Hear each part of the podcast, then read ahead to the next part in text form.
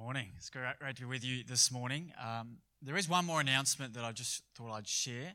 So, some of you know uh, Pastor Sam, our Chinese uh, congregation pastor, has been.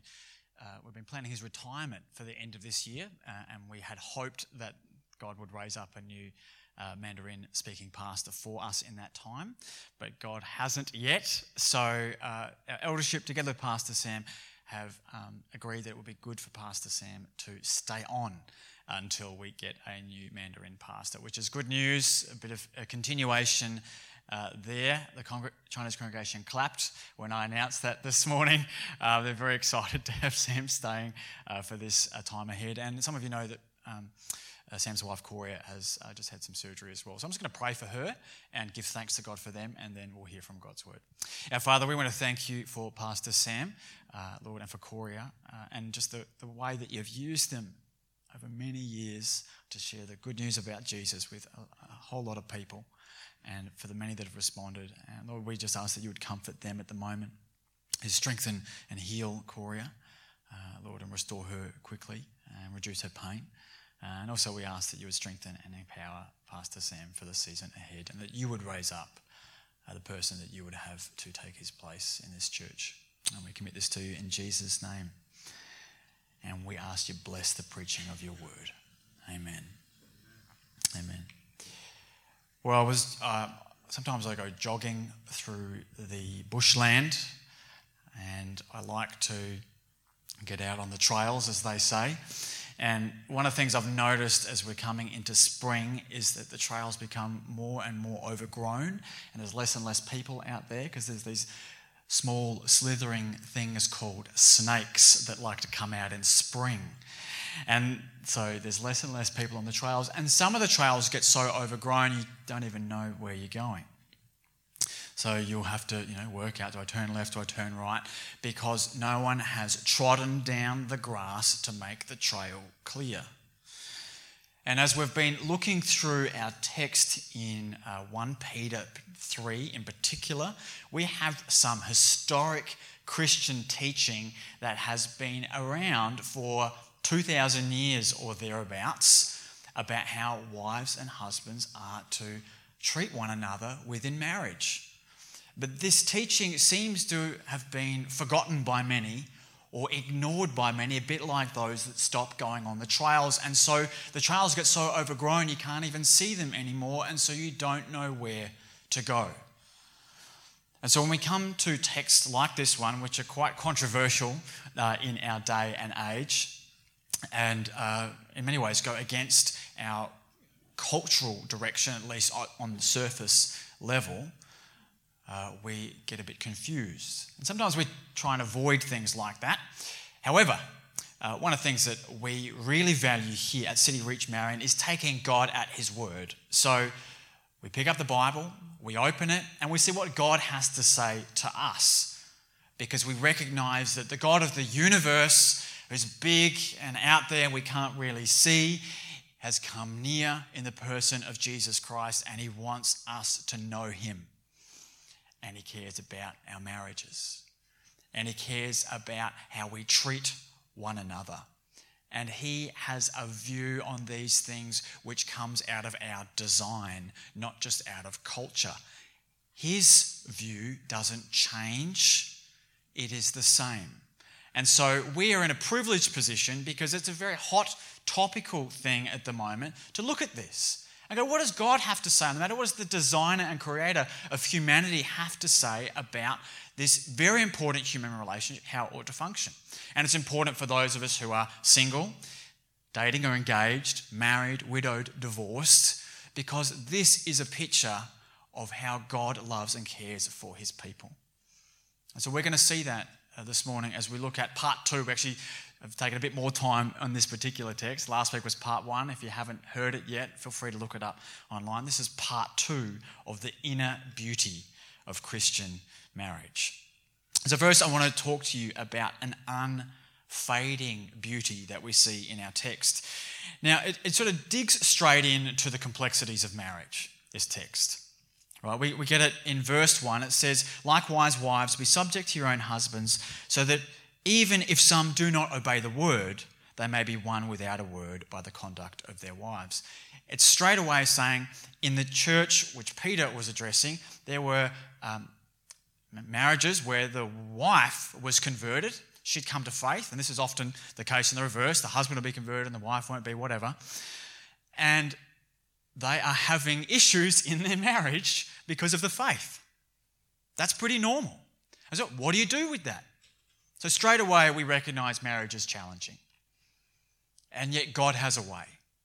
God has a way that wives would witness with their amazing, beautiful lives to their husbands. So that even if the husband won't listen to the words that they say, they'll look at their life and go, This woman is different. Or in the reverse, uh, the unbelieving wife might look at the believing husband and go, This man is not like everyone else. He's different. Ask why. And perhaps even come to faith in Jesus as a result.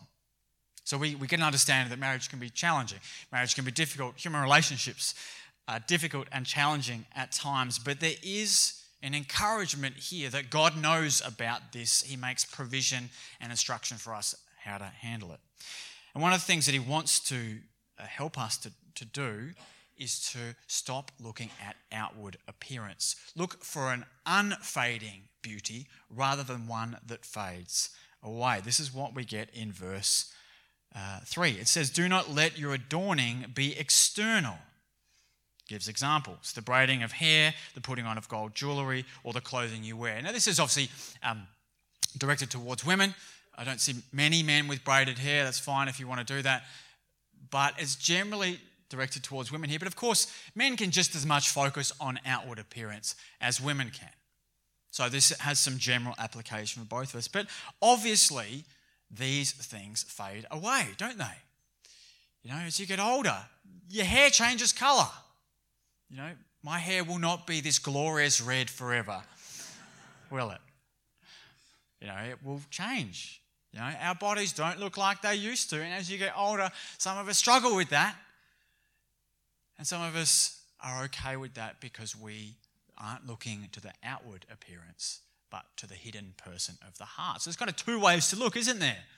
You can be focused on outward appearance, which our culture, I, you know, and I know, is obsessed with outward appearance. So we are devising technology.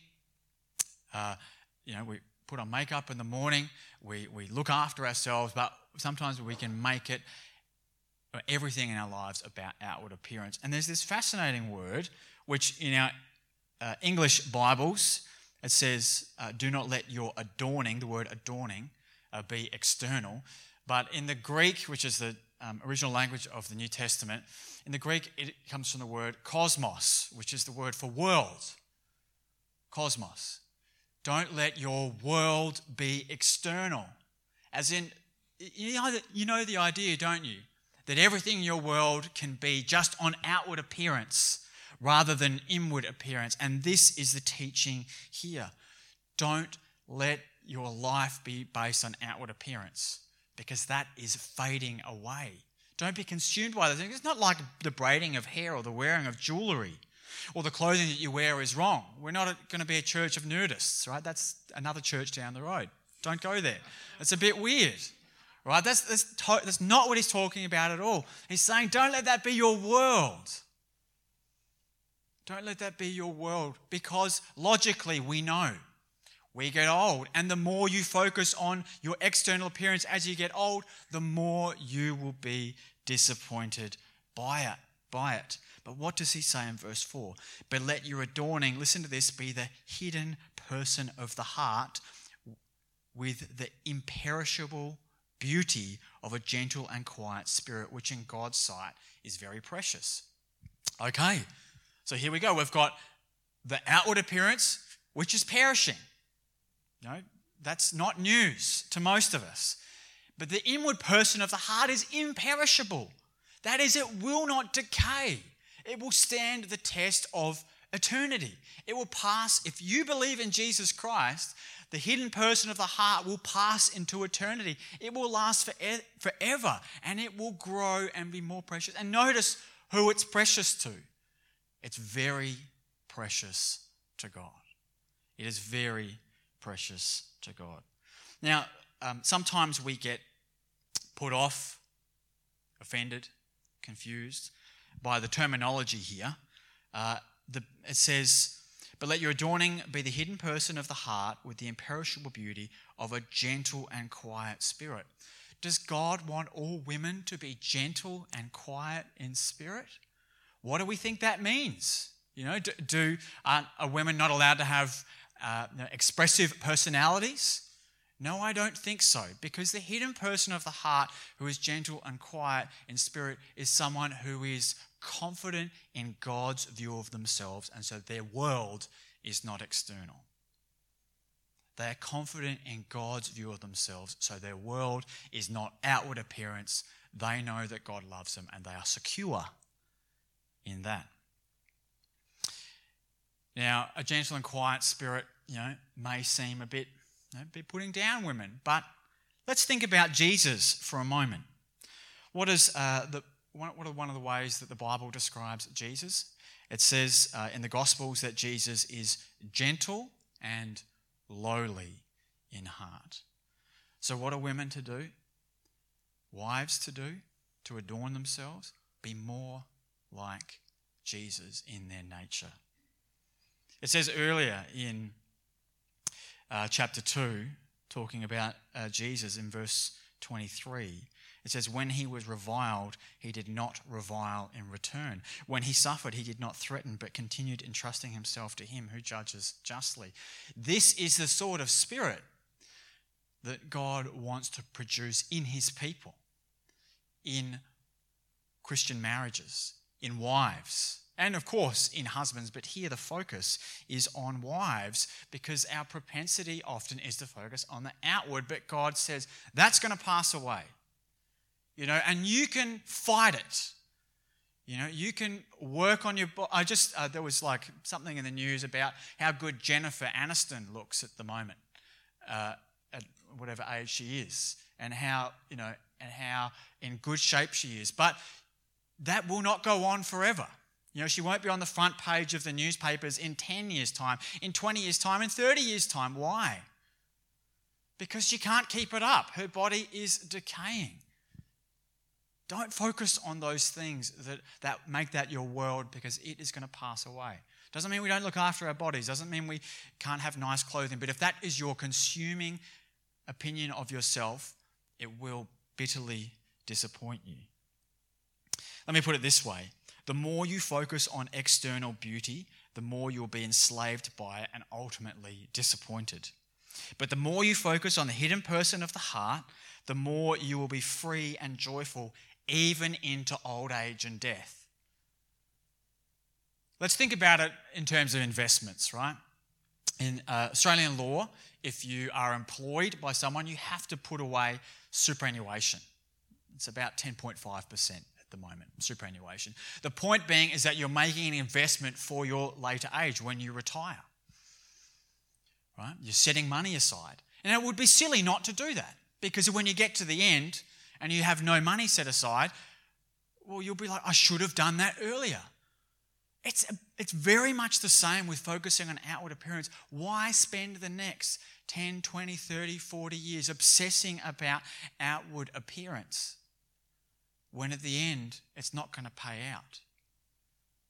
Far better to focus on developing the inner person of the heart, developing a good character, someone who is filled with a sense that God loves them, that is uh, of growing character in gentleness and a quiet spirit, like Jesus, which is very precious in God's sight. There's a fascinating um, thing in verse 5. It gives us an example now. It says, For this is how the holy women who hoped in God used to adorn themselves or beautify themselves, it says, by submitting to their own husbands. So, yes, there is an order within a husband wife relationship. We'll get more to the husbands a little bit later, don't worry. The husbands have things to do as well within that relationship. And we must remember that when a wife submits to her husband, uh, she is to honor him, but it doesn't mean that she puts up with abuse. It doesn't mean that she puts up with uh, husbands who abandon them and enslave them. That's not on. That's not a biblical idea whatsoever. The model of husbands um, leading their family and their wives is one of humble servant leadership in love. Okay, so we just need to dismiss the unhelpful ideas, but we must see that there is a beautifying aspect that happens within the marriage. So that as a wife entrusts herself to God, you know, who hopes in God, uh, she submits to her husband and like supporting him as uh, the head of home, supporting him and making some of those decisions and charting the course for good for that marriage and that family. So, this is an ideal situation, of course. She will become more beautiful on the inside. She will grow to be more like Jesus. She'll be beautified spiritually. Of course, the same is true for the husband. The same is true for the husband who loves and serves his wife with a humble spirit. He will become more beautiful on the inside. He will look more like Jesus because that's who Jesus is. It's fascinating that we're in a moment in our culture where culture is utterly rejecting this view of marriage and this view of uh, a husband and wife relating to one another and becoming more godless at the same time. Because when we see that this actually comes out of who God is, his very nature and character in Jesus Christ, and that's really the, the strongest connection in the text that we have, then the closer we come to God, the closer our marriages should look like this. So, what happens your, if your spouse, as they do, because you say these vows when you get married for richer or poorer, in sickness and in health, for better, for worse, you know, as long as you both shall live, and if you say, I do, which you should when you get married, you're committing to that person even as things get troublesome, which they always do. So if your spouse is sick in their body or their mind, and perhaps their outward beauty and sometimes their inward beauty has faded, how will you love them? Because that will happen. And sometimes we're just attracted to the beauty that someone has rather than a bit deeper into the person that they are on the inside. And what happens when perhaps the person on the, the inside is difficult to deal with? The only way that we can face this is if we entrust ourselves to God. When we have a vision that if God can satisfy us in our marriage, if God can satisfy us in our marriage, I didn't say your husband or your wife can satisfy you in marriage. If God can satisfy me in my marriage, then I have enough strength from Him to love them even when they're not very lovable. And that, I tell you, will be a beautifying experience on the inside because you are starting to understand what God is really like. Because God is someone who loves the unlovely. The Bible tells us that whilst we were still sinners, Christ died for us. That is in his very nature to love the unlovely. That's why the Christian faith is all about grace. You have to come to church and make yourself a good person to be accepted by God. That's the whole point of communion. The whole point of communion is that Jesus has done what we could not do, so that through him we would be accepted by God. And so, if you are in a difficult place in regards to marriage, wherever you're at on that spectrum I mentioned earlier, the only way to handle it is to see Christ as enough. And so we ought look to Him. Now, I mentioned uh, last week that we were, last week we were building the foundation, and this week we'd build the structure. Because the text has a lot to say about uh, how men and so husbands and wives ought to relate to one another, but we need to actually interact with where our culture's at at the moment. So we did that last week. But as we build the building on top and we realize that actually there's the beauty to Christian marriage, there's a beauty to what it ought to look like, even in its complexity and even in its difficulty, um, we're building this building. And the building looks good and it looks great as we build it more and more, as people take this seriously and they live it out with intentionality. But that just proves the foundation. So, you, you know, like if you went to look at a really tall skyscraper, and if you're an engineer, you would know that as far as it goes up, you know, it must have a really solid foundation underneath it. And the higher it goes, the more solid the, the foundation must be. And that is the case with Christian marriage. The, the more our marriage must grow, the stronger the foundation must be. And the foundation is Jesus. So, first, we've looked at an unfading beauty, one that isn't focused on outward appearance. Don't make that your world. Look to the inward beauty, growing a relationship with God, which that to be your world and focus, and so that other things won't consume and enslave you. And that helps us in the difficult times of life as well. But there is more. There is also a servant's beauty. That is, the husband is supposed to serve and love his wife. We see this in verse 7. It says, Likewise, husbands, live with your wives in an understanding way, showing honour to the woman as the weaker vessel, since they are heirs with you of the grace of life, so that your prayers may not be hindered. Now, we mentioned last week that that idea of weaker vessel is probably just talking about uh, that men are generally stronger and more physical in size than women. Not always, but most of the time. And so don't use your power, but we've also recognized your physical power to abuse or domineer. We've also realized that culturally, over history, men have often been in the position of power. And so the point is don't use your power to control. That's not what it's about. It's not about control, it's about serving. So there is this servant's beauty. And the point of it is to be that we must see that the beauty of Christian marriage doesn't come from taking control, but it comes from serving one another in love. However, this text is very confusing in Australia because Australians don't like the idea that men and women might have different roles within the marriage. We don't like it. It's culturally inappropriate. However, this is a very interesting current study that was just done. The stats just came out for women and men in India. Listen to this. This is from the Pew Research Centre. It says More than half a century ago, India was one of the first countries in the world to elect a woman as Prime Minister, and the country currently has several highly influential women politicians, including Sonia Gandhi, uh, the head of one of the major national parties. So, in terms of uh, like civil society, men and women can have parity.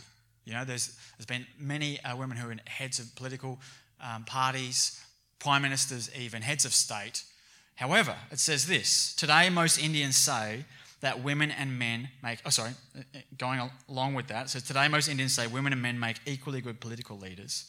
However, about 9 in 10, so 90% of Indians agree with the notion that a wife must always obey her husband. 90% think that a wife must always obey her husband. Isn't that interesting? So in Australia, we think everything needs to be equal. Yet in India, this is a, like there's not a Christian country by any means. They just have a very different cultural view. So who's right? You know, and in our subjective truth culture, we say, well, they're both right. How can they both be right? What measure do we have for these? My point of bringing this up is to say that our culture has very strong views, but they are ever changing. They change depending on what country of origin you have, they change depending on what century you're in. If you're just going to listen to the prevailing winds of culture, you will not have a good recipe for success, particularly in one of the most complicated relationships you'll ever have, which is marriage. Divorce rates are up marriages are down. People, there's less people getting married, there's more people getting divorced. Why? Because we're losing the foundations of it. Our current cultural trends are not helping us have better marriages. Marriages are not even happier than they were before, those that stick by the cultural rules. So, whatever the formula that we've got in Western countries, particularly like Australia, it's actually not working for us. So we must examine and dig a bit deeper and go, well, maybe the model itself is wrong.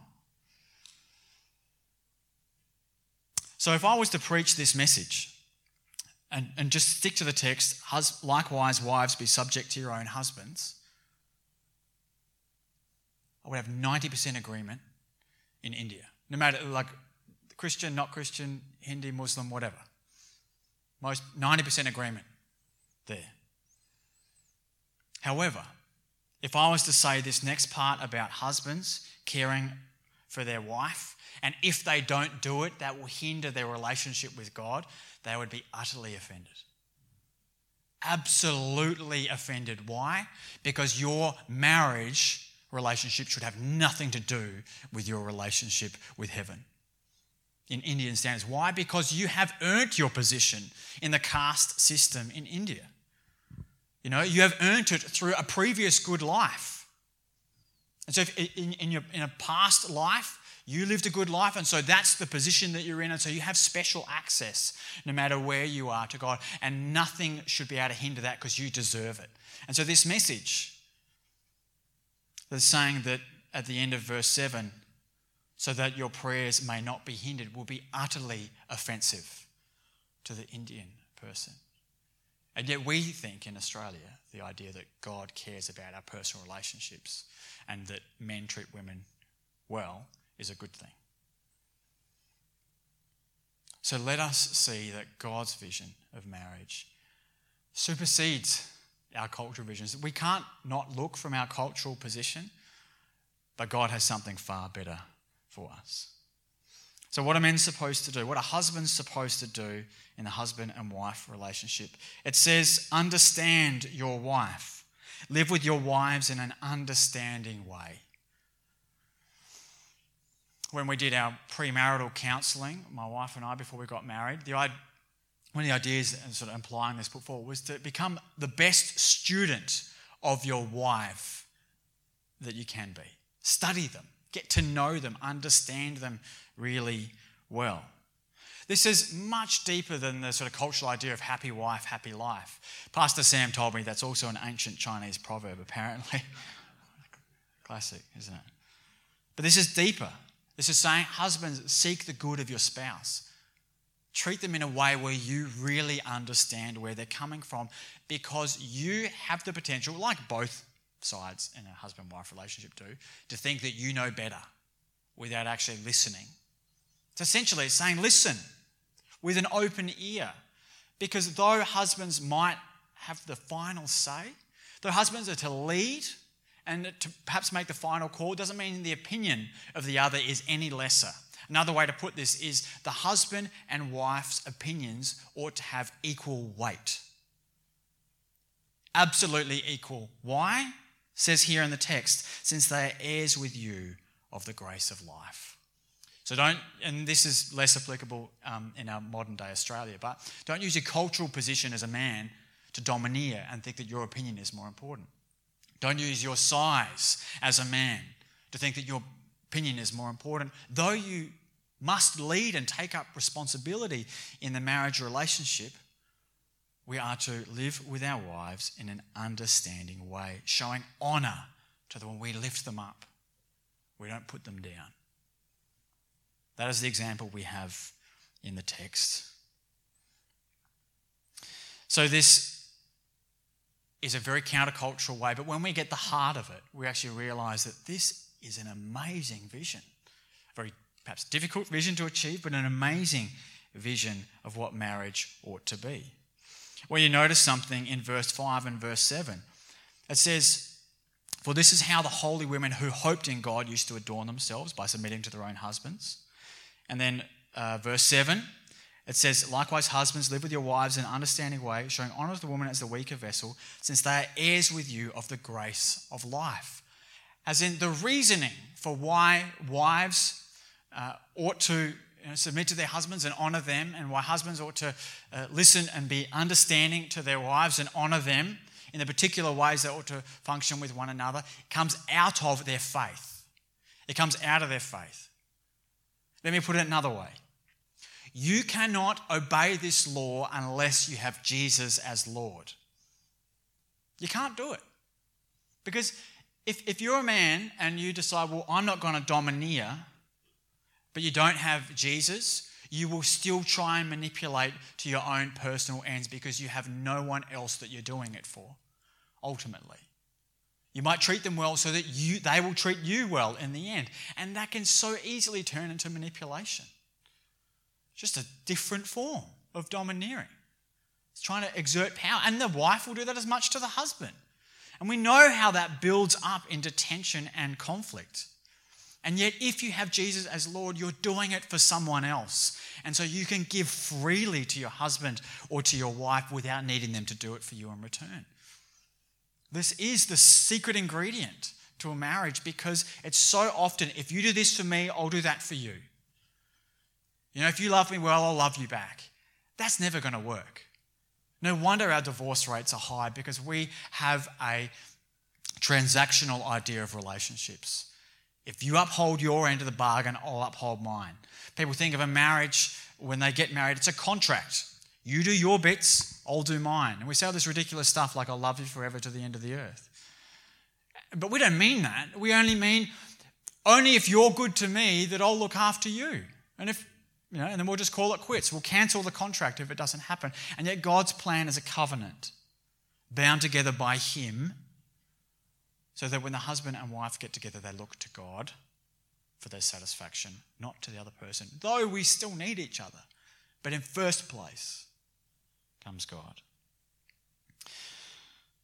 This instruction for men, this servant's beauty, has a warning.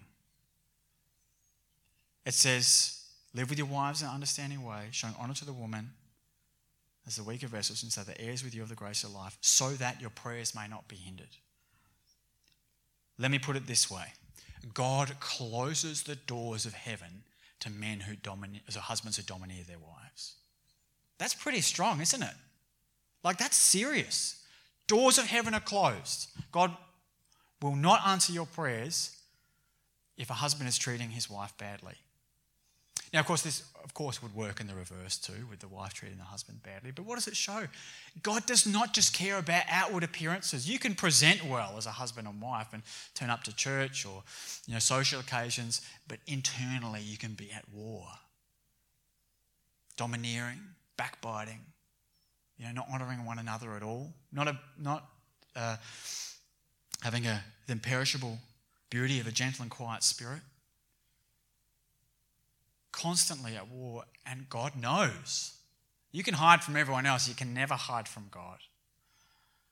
And so we see that tr- it's true in the positive that as our relationship with God grows, your relationship with your spouse will grow and prosper and flourish.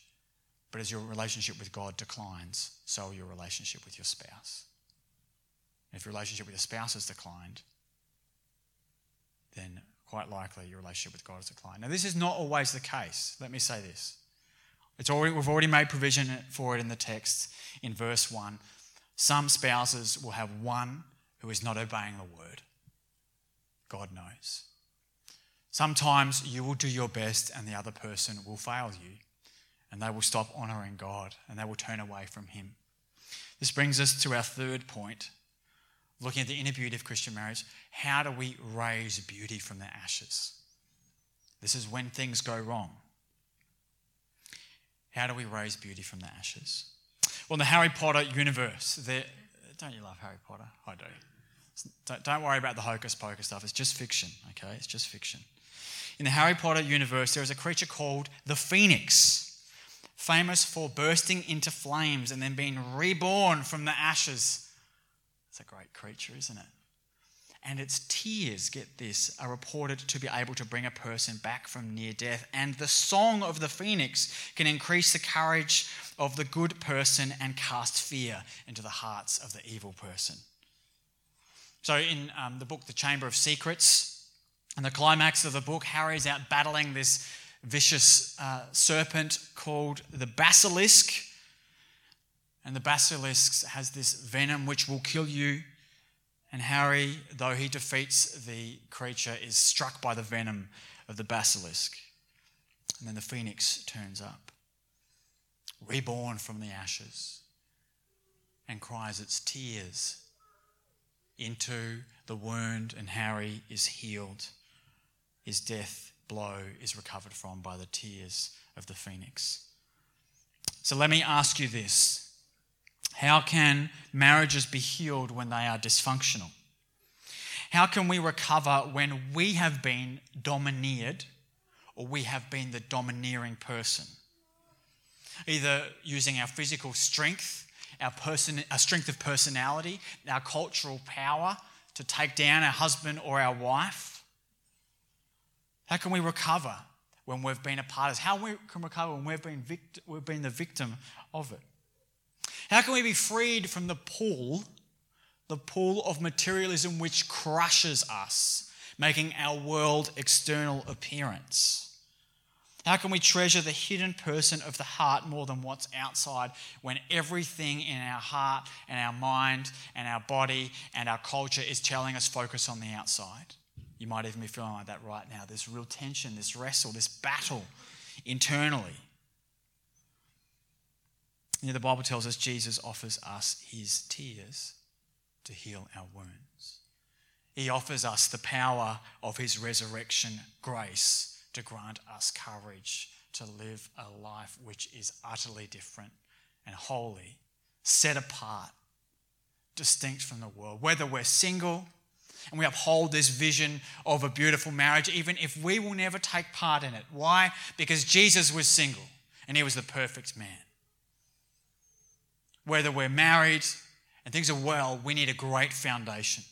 Whether we're struggling, and we will struggle, we need to know what that strong foundation is, that inward beauty of a marriage. Whether we're divorced and we've seen the bad side, we need to know that there's hope for us. There's resurrection hope. There's someone out there that's risen from the dead that makes beauty out of ashes. If we're widowed, if that person has left us, they've gone to be with the Lord or not, we need to know that there is a hope that is imperishable that will not fade and that He is enough. And it comes from Him. To close out this two weeks, this is a mini series within a series. I want to tell you about the unfading beauty of Christ. There's this amazing verse in Isaiah 53. It's, it's this sort of song proclaiming the coming Lord and Savior of the world, Jesus. And Isaiah 53 2 says this about Jesus it says, He had no form or majesty that we should look at him, and no beauty that we should desire him. You got that? God's own Son, the creator of the universe, had no external beauty that we should desire him. On the outside, he was a normal person. He wasn't one of the beautiful ones on the outside. His outward appearance was nothing special. Isn't that amazing? Have you ever considered that? So, what is it about Jesus that is beautiful? It's the hidden person of the heart. It's who he is. And that stands forever. That has been a message that has been proclaimed for 2,000 years, a message of beauty that Christian husbands and wives have been able to look to and go, He's enough. Because we have this Christ, this Jesus who gave Himself for us in the most beautiful act humanity has ever seen. Galatians 2:20 it says the life I now live in the flesh I live by faith in the son of God who loved me and gave himself for me. That's enough. That's enough for the marriage. That's enough for the divorced person. That's enough for the widowed. That's enough for the single person. No matter where you are, that is enough. Marriage ought only be a picture of who he is. Singleness ought be, only be a picture of who he is. Divorce, when you have been divorced, you should only be moving to a picture of who Jesus is and that he might be enough in your brokenness and sorrow. In widowhood, Jesus, the picture of him, who on the outside was nothing to be desired, and on the inside has an inner beauty that will never fade. If his inner beauty is enough for you, you have this imperishable beauty that will never fade. It will never pass away. We will become beautiful, it says in 1 Peter 2:24, by his wounds. It says, by his wounds we are healed. What he has done. There's this great song um, by, it's a Christian, uh, it's a song we sing often actually here. It's called The Servant King by Graham Kendrick. And this is the, uh, the words, uh, the lyrics in one of the verses. It says, There in the garden of tears, my heavy load he chose to bear. His heart with sorrow was torn, yet not my will but yours, he said. The servant king, the beautiful king, the one who rose from the dead so that no matter what difficulty, destruction, tearful, sorrowful experience we've had, or even if it's been pretty good, we still look to Him because He is the one that brings beauty out of ashes. He's the one that resurrects a broken heart. He's the one that pulls together a broken marriage. He's the one that uplifts a broken life and gives it grace. And so, for you and I this morning, and for you and I as we continue this life, this pilgrimage, this 1 Peter is about a pilgrimage of life through this world, through all of our challenges and difficulties and our highs and wonderful things. We need a picture of a beautiful Jesus. Not on the outside, but on the inner, hidden person of the heart, because that'll change you and empower you more than anything else. Let me pray now together. And will you pray with me? That God would make these things real to us and to those who even don't know Him. Our Father, we want to thank you for this picture of marriage. We want to thank you that it's so countercultural. The only way that we can see it happening is if, as if you're in it. And Lord, we only want it if you're in it. And so we ask that you would work in our personal lives to make yourself, Lord Jesus, so real Lord, that we would only want what you want, that you would be enough in every circumstance. In our hardships, in our good times, we say, Lord Jesus, that you are worthy to be praised by our lives, but we cannot do it by ourselves. So give us your grace. I pray that every person here would know uh, your hand even upon them now, that these words would come home for us. We commit ourselves to you and give you thanks for our time together in your word. In Jesus' name, amen.